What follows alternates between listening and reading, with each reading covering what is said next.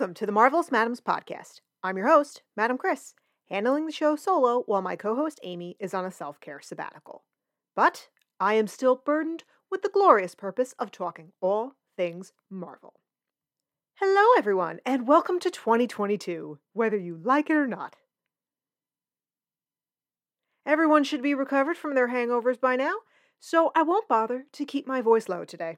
And honestly, I couldn't if I wanted to because it is finally time to discuss the premiere movie event of 2021 Spider Man No Way Home. I was there opening night in IMAX with my husband, who was just as blown away as I was. We could not have asked for more out of our first theater experience in about two and a half years. When Amy and I cover anything on the podcast, we watch the movie or show episode at least twice, usually three times, to properly analyze it. One of us may have watched a particular show enough times that Disney was probably close to sending the cops out for a welfare check. In any event, we watch first just to experience it, and then watch again taking notes. Spider Man No Way Home made this a little tough since it's the first time I couldn't easily do multiple watches. There I was, in the theater a second time, sitting on the aisle to give me the light from the stairs, relying on that and the big screen to illuminate my parchment and quill. My brain has been swarming with thoughts after these two watches, but one keeps coming through above all others. This movie should never have worked. On paper, the concept must have looked more bloated and self indulgent than me if I eat gluten. But Jon Watts and his team, along with this incredible cast, totally pulled it off. I can't quite wrap my head around it. Every character got their moment. Every arc had a resolution. The plot made sense. And every glorious bit of fan service had some purpose in driving character arcs or the overall plot. On top of that, the visual effects were the best I've ever seen. I'm going to do my best to maintain some kind of logical order here, but that's an uphill battle given the grandeur of this movie. So bear with me, everybody. Let's now dive fully in to Spider Man No Way Home. We'll start with the overall plot and some of the themes present. With the MCU Spider Man franchise as a whole, I think the most important factor to its quality and success was keeping Jon Watts on to direct all three movies. You can draw a straight line from Peter Parker's narrative in Homecoming straight through to him standing alone in that tiny apartment. It has a level of cohesion that you'd be hard pressed to find in other movie trilogies. The plot of No Way Home not only picks up right where Far From Home left off in time, but also in terms of cultural themes. Far From Home centered around the concepts of truth and perception and mirrored the post truth world we found ourselves in, especially in the US. No Way Home took that to the next logical step with the reveal of Peter's identity and the full resurrection of J. Jonah Jameson, played by the brilliant J.K. Simmons, who slipped back into his character like a second skin. Human, not lizard, just to be clear. Once Spider Man's mask is removed, we see exactly what we're experiencing now in the real world tribalism, mob mentality, and manufactured performative reactions. They hit the nail right on the head. And setting Jameson up as a pseudo Alex Jones was brilliant. What I liked most about that choice is that Jameson is always external to the plot. Watts and the writers walked a tightrope with that character. Make him too important, and you give credibility to Jones and those of his ilk. But if you don't make him important enough, you downplay the massive amount of damage those people have done to democracy. So, Jameson is never a part of anything, he only comments. Thus, even with very little screen time, we understand that this is a very insidious man who knows simultaneously too much and nothing at all. Next, I have to mention the entity responsible for some of the greatest and most boneheaded mistakes made in the Marvel Universe ego. And I don't mean Kurt Russell. With Tony gone, somebody had to take on the mantle of the MCU's head egomaniac, and it fits Stephen Strange like a glove, didn't it? Let's be clear. MJ is right. All of the events, destruction, and universe breaking in Spider Man No Way Home are entirely, completely, 1000% Doctor Strange's fault. We can hardly blame the desperate, guilt ridden teenager who was just trying to help his friends and family. Does Strange care about Peter? Yes. He may be cold, but he's not heartless. And I'm not knocking Doctor Strange for being cold. It can be a valuable trait in many situations, such as defeating Thanos. But I think it's ego that drives Strange to help Peter as much, if not more, than compassion. Stephen Strange is one of the good guys, but he's still an arrogant narcissist. He enjoys showing off, enjoys being right, and enjoys the admiration of others. And he really, really likes breaking rules. That's a dangerous combination when a kid shows up on his doorstep asking him to fuck around with the laws of physics. Much like Tony in Homecoming, Strange fails to see Peter for the teenager he is, and also fails to see his own hubris. The result makes that Staten Island ferry debacle in Homecoming look like a broken vase. Oh, and I never knew till opening night that I needed to hear Benedict Cumberbatch say, Scooby Doo this shit, before I die. What was also very clear to me watching No Way Home was that Watts and the writers know the Spider Verse backwards and forwards and have affection for all the movies. So, one of the biggest strengths, for me at least, of most of the Disney Plus shows is that they've made us look back on the Infinity Saga and our heroes in a new light. And that light isn't always flattering particularly on Falcon and the Winter Soldier. No Way Home had us looking back on the Raimi trilogy and the Garfield movies, but in a totally different way. I'm calling it reverential mockery, and it's masterfully done. The fact that everyone was obviously on board with it shined through too. I give the most credit on this to Tobey Maguire and Jamie Foxx, who were more than happy to poke fun at themselves. Goddamn eels. And speaking of Jamie Foxx, I think he has officially usurped Paul Rudd as the ageless one of Marvel. Did you see that man? I demand to see his birth certificate before I believe he's 54 years old. And the writers go even further, winking at us not only at the previous Spidey movies, but at the ridiculousness of comic book plots in general. I mean, you really gotta watch where you fall. Never know where there's an open vat of toxic chemicals or a science experiment gone haywire. Particularly with Foxx and Maguire, they did more than lovingly poke fun, but rehabbed characters that desperately needed it. One could argue that Max's transformation is a plot hole, but fuck it. That creeper needed fixing, so I don't care how thin the logic behind it was.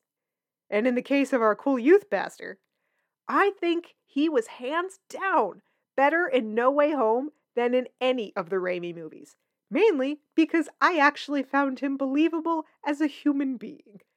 The interactions between Maguire, Garfield, and Holland are the perfect mix of hilarious, heartfelt, and just plain epic.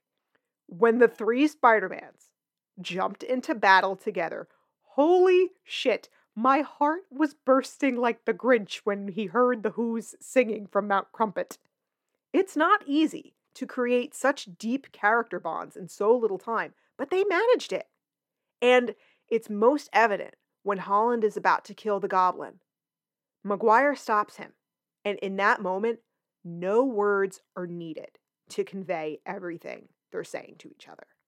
Since we're on the Spider Mans, let's talk about Andrew Garfield a minute one of the five British men in this movie masquerading as Americans in what has to be some sort of record. I'm not a fan of his Spidey movies, but he is a fantastic actor. I sobbed my way through Hacksaw Ridge, and more recently, loved him in Tick Tick Boom on Netflix. In case you didn't know, guys, he's got an amazing voice. Go check that one out if you're into musicals. Like most Marvel fans, I'm sure, I recognized Spider Man in the Alley as Garfield right away because the man is a walking string bean. And even though I don't care for the Amazing Spider Mans, damn was I happy to see this Peter Parker because he was delightful. And, you know, I never realized till this movie just how much Andrew Garfield looks like, and with his American accent, sounds like Ben Schwartz, particularly Jean-Ralphio Saperstein. My fellow Parks and Rec fans, was anyone else half expecting Jenny Slate to pop out of a closet? Anyway, Garfield's performance was so touching, especially his moment of redemption. I'd like to think that after saving MJ, he can start to move forward with his life and find a little happiness. Because, let's face it, he's no spring chicken. Sorry, Max, but that 38 year old man is not a kid. While we're on the subject of British imposters, I must now speak about a certain gentleman before I explode, as I nearly did in the theater. When Matt Murdock appeared in May's kitchen, my husband had to pull me back down into my seat. And when he caught that brick, well, let's just say it's a good thing I had cut off my water intake at 3 p.m. that day. With the one true Daredevil now part of the MCU, Charlie Cox can go back to being a normal human being and not the nervous, squirming mess he's been in interviews for months. And let's be real, folks. It's no coincidence that Matt was representing Peter. He sought the case out. And I wouldn't be surprised if he also knew Spider Man's identity long before Mysterio blew it up. Marvel has confirmed we'll be seeing Matt Murdock again on She Hulk. Since Jennifer Walters is a lawyer, we can assume Matt will appear in a legal capacity.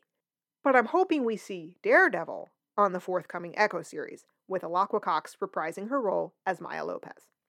Now let's take a break from the heroes for a minute and talk about our villains. We'll start with Dr. Otto Octavius. Yes, kids, it's his real name. Now, I know many of you enjoy and revere Spider Man 2.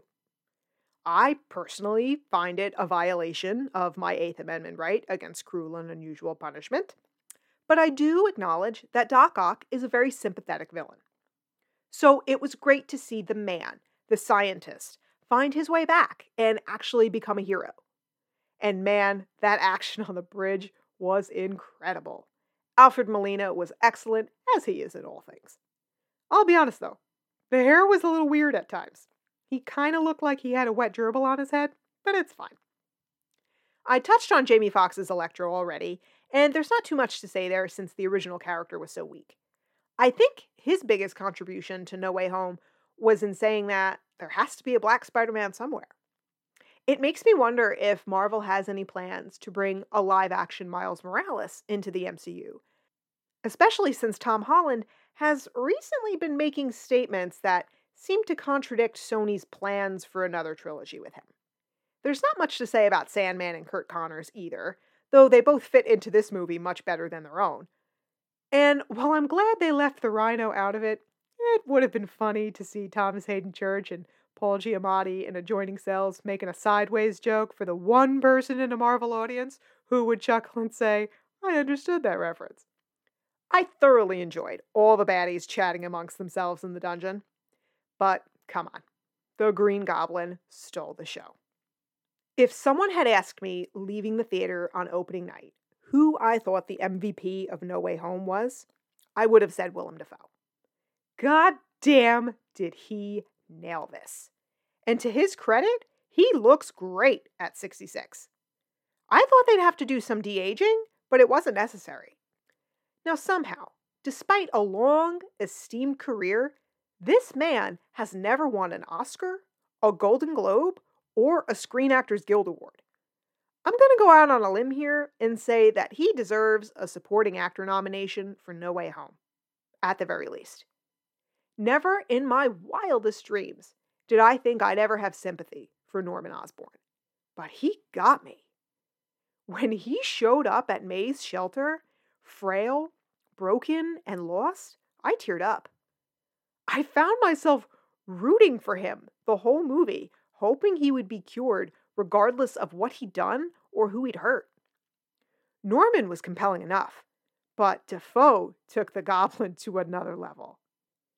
In the original Spider Man, I couldn't take him seriously. The script was too cheesy, and Raimi made everything too campy for my liking. But this goblin gave me the chills. He was absolutely unhinged, and Dafoe made a very comic booky character totally believable. I couldn't take my eyes off of him, even as spit was flying out of his mouth. Then at the end, when he comes back to himself, that final, what have I done, broke my heart. Even cured, Norman Osborn will never recover, in his universe or any other. And his role in May Parker's death gives the Green Goblin his rightful due as a major catalyst in the arc of Peter Parker. I am wondering, though, are there variants of all these villains somewhere in our Earth 616? Food for thought.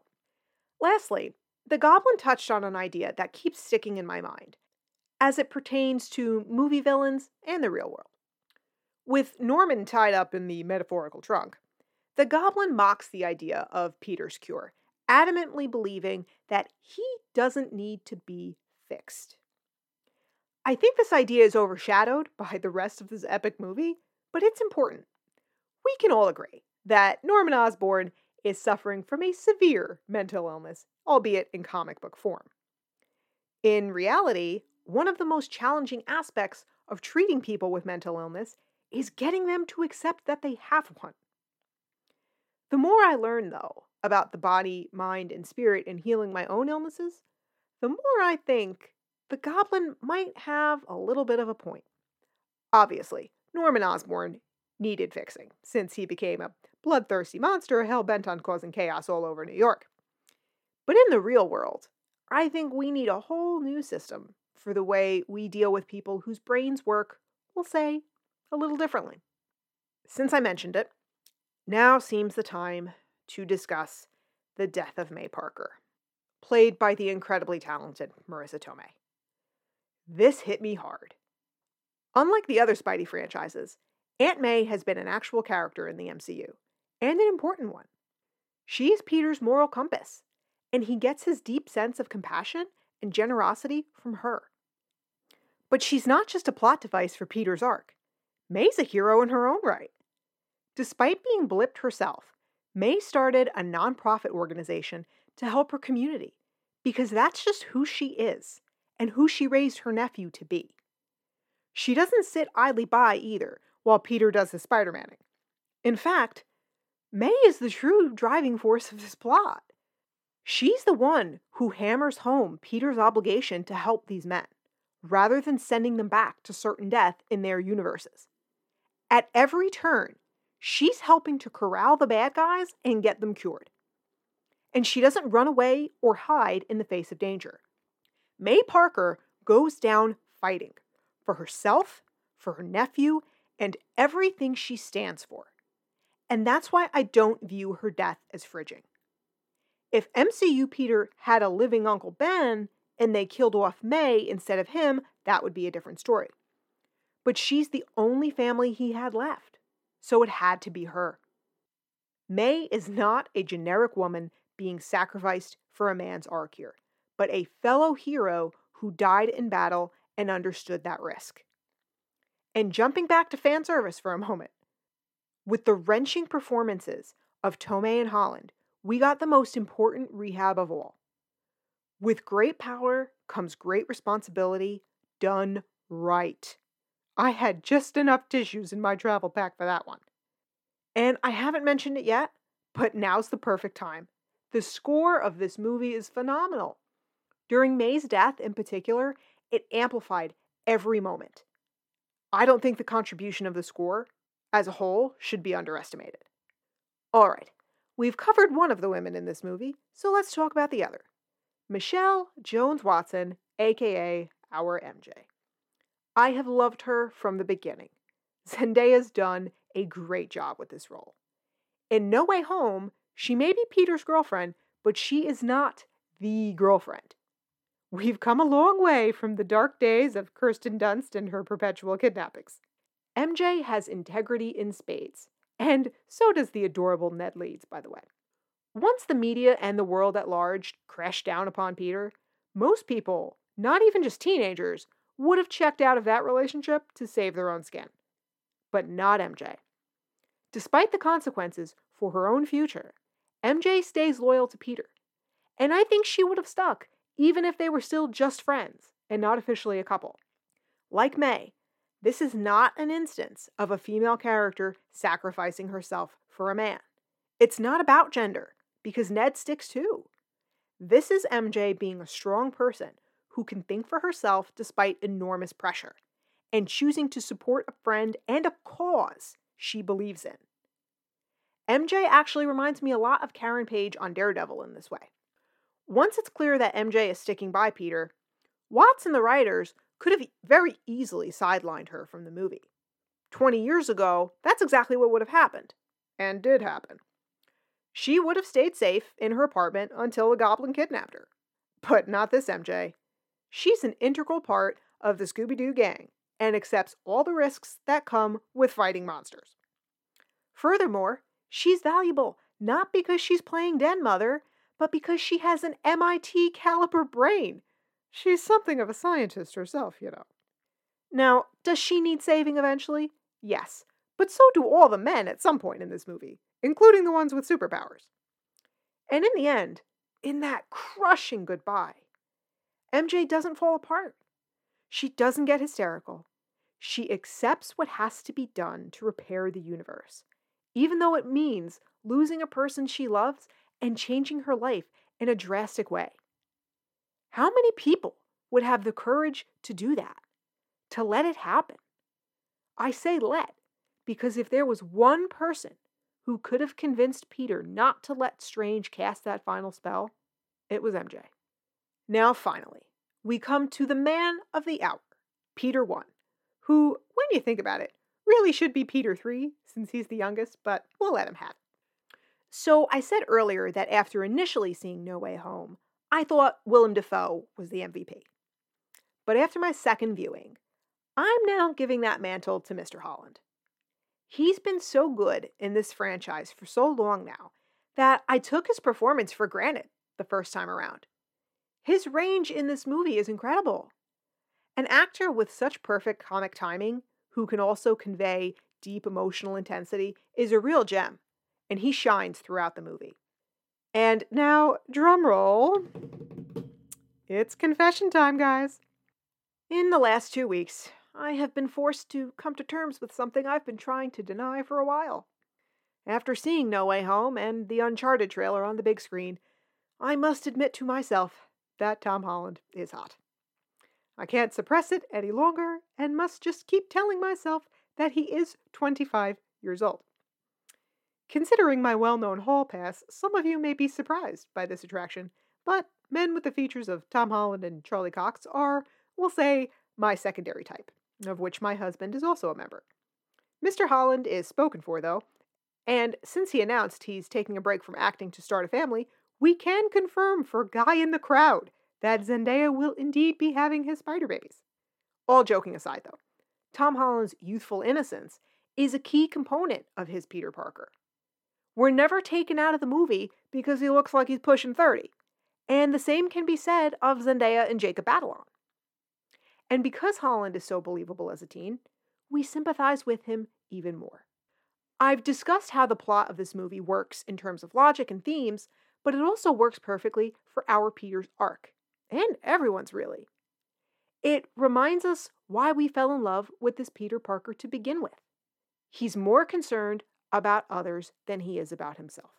Peter could easily brood about being rejected from MIT, but his instinct is to fight for MJ and Ned, even if his method on that is a little bit drastic.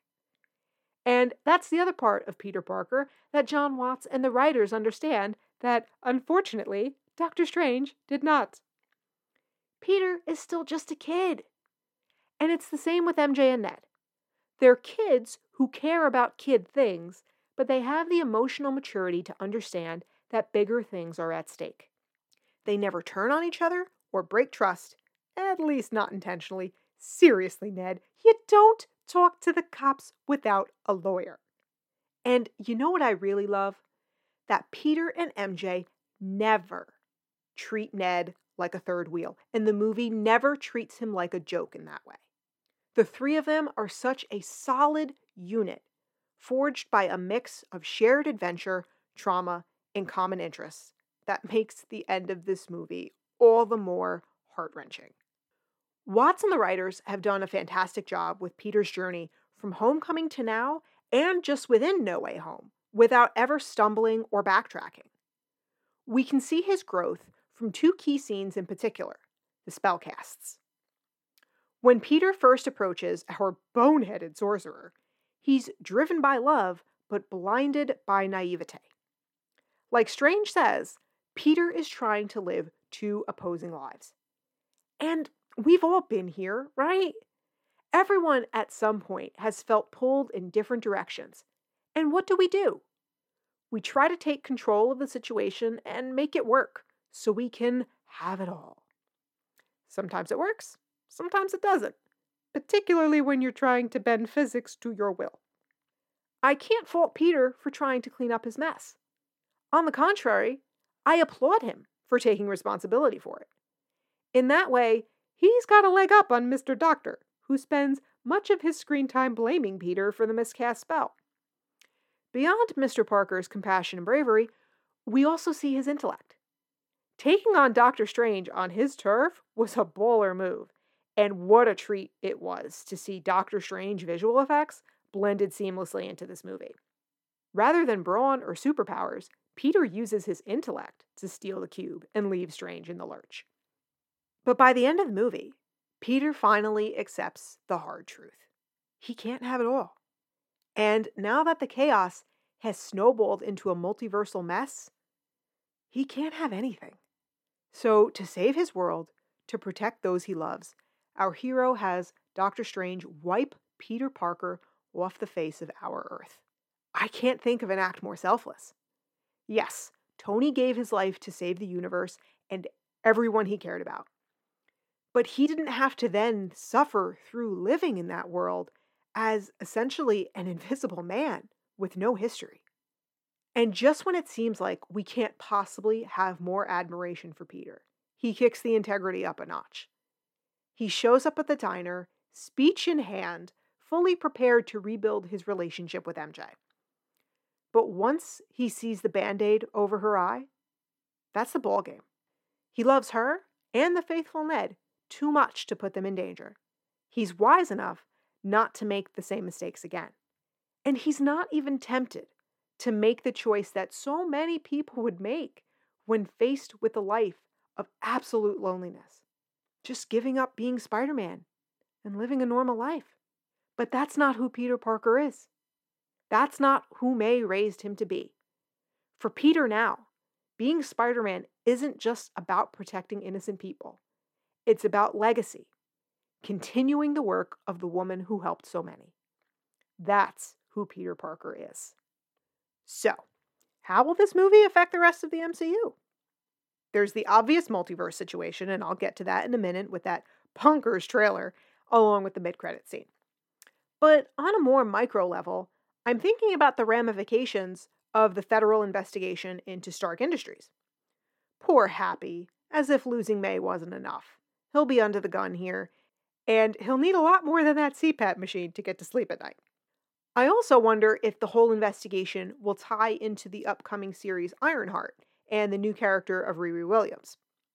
We've still got Secret Invasion on the back burner, which got a little nod with that quick mention of Nick Fury being off planet. I know I'm likely missing Easter eggs here, so if you guys caught more foreshadowing, please let me know on Twitter at Marvel Madams or you can always email me at themarvelousmadames at gmail.com. Now, as promised, let's dig into the extras. Our mid credit scene featured Eddie Brock and his dear symbiote, Venom. There are two takeaways from this scene. Just like Peter 2 and Peter 3 were from another universe, so is Tom Hardy's Eddie Brock. He evidently came through the portal like the Spideys, so he sent back along with them when Strange cast the final spell. However, Dun dun dun. A little bit of goo gets left behind in Earth 616. What does this mean? One thing, possibly two. This is definitely an indication that Venom will be brought into the MCU proper. But that doesn't mean Tom Hardy will be as well. Just like with Peter Parker, if there's an Eddie Brock in Earth 616, he may be a totally different person. And you know what, people? If they do recast Tom Hardy, I'm not going to cry about it.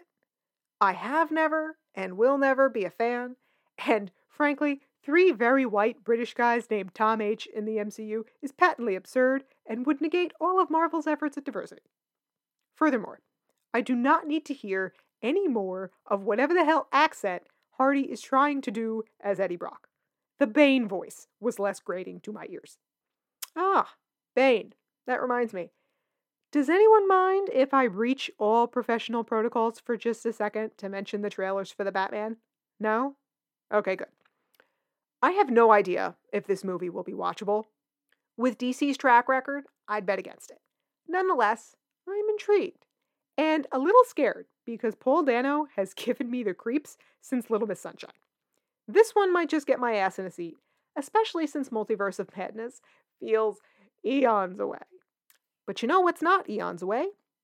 Morbius, which opens in theaters on January 28th. And no question there, my ass will be in a seat. Quite possibly opening night, as my husband's excited for it too. I'm not familiar with Dr. Michael Morbius at all, and it's way more fun to meet new fictional people than real people, at least for me. Plus, this trailer is compelling, and again, a little scary. And I would be remiss if I didn't say, Well, hello, Mr. Leto. Welcome to the MCU, sir. Is there anything I can do for or to you? Amy was chagrined and shocked by my attraction to him, to which I responded with, Hold on. You are surprised that I would be attracted to a tall, lanky white guy with crystal blue eyes, long black hair, and granite cheekbones? Have we even met? For the record, I'm aware he's a weirdo, and I don't care. See you on the 28th, good sir. And now, of course, we come to Doctor Strange in the multiverse of madness. I was too wrapped up in No Way Home to even contemplate getting a trailer for May. It took me a few seconds to realize it was a trailer and not a standard post credit scene. So, Mr. Doctor is going to have to answer for breaking the universe open like a walnut, because nobody told him that with great power comes great responsibility. When I saw this Multiverse of Madness trailer, I felt much like I did when the first Loki trailer came out. My initial reaction was, holy shit, they're letting Hiddleston off his leash. Now, Marvel is doing the same for his buddy, Mr. Cumberbatch. And holy shit, I can't wait to see what he does. Then there's Wanda to consider. Our Strange wants her help, but I think it's much more likely that Wanda will ally with Supreme Strange and his dark magic, especially if he uses Wanda's family as leverage. Strange and Wong will need more magical assistance against the two of them. Let's not forget, Lord Feige has said that Multiverse of Madness will tie into the Loki finale, which saw Sylvie break open the multiverse. We have no idea when that happened relative to the events of Spider Man No Way Home. And Doctor Strange had a lot to say in No Way Home about fate and choices, which really had me thinking about the TVA. So I think we'll be seeing the God of Mischief, though I have no idea what version of him that will be but it definitely won't be the guy we saw at the end of the Loki series. Typically, we shout out individuals at the end of our episodes, but today's a special day.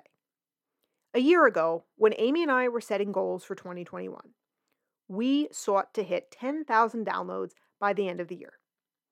I am proud and humbled to say that we blew that goal away and ended 2021 with just over 12,000 all time downloads.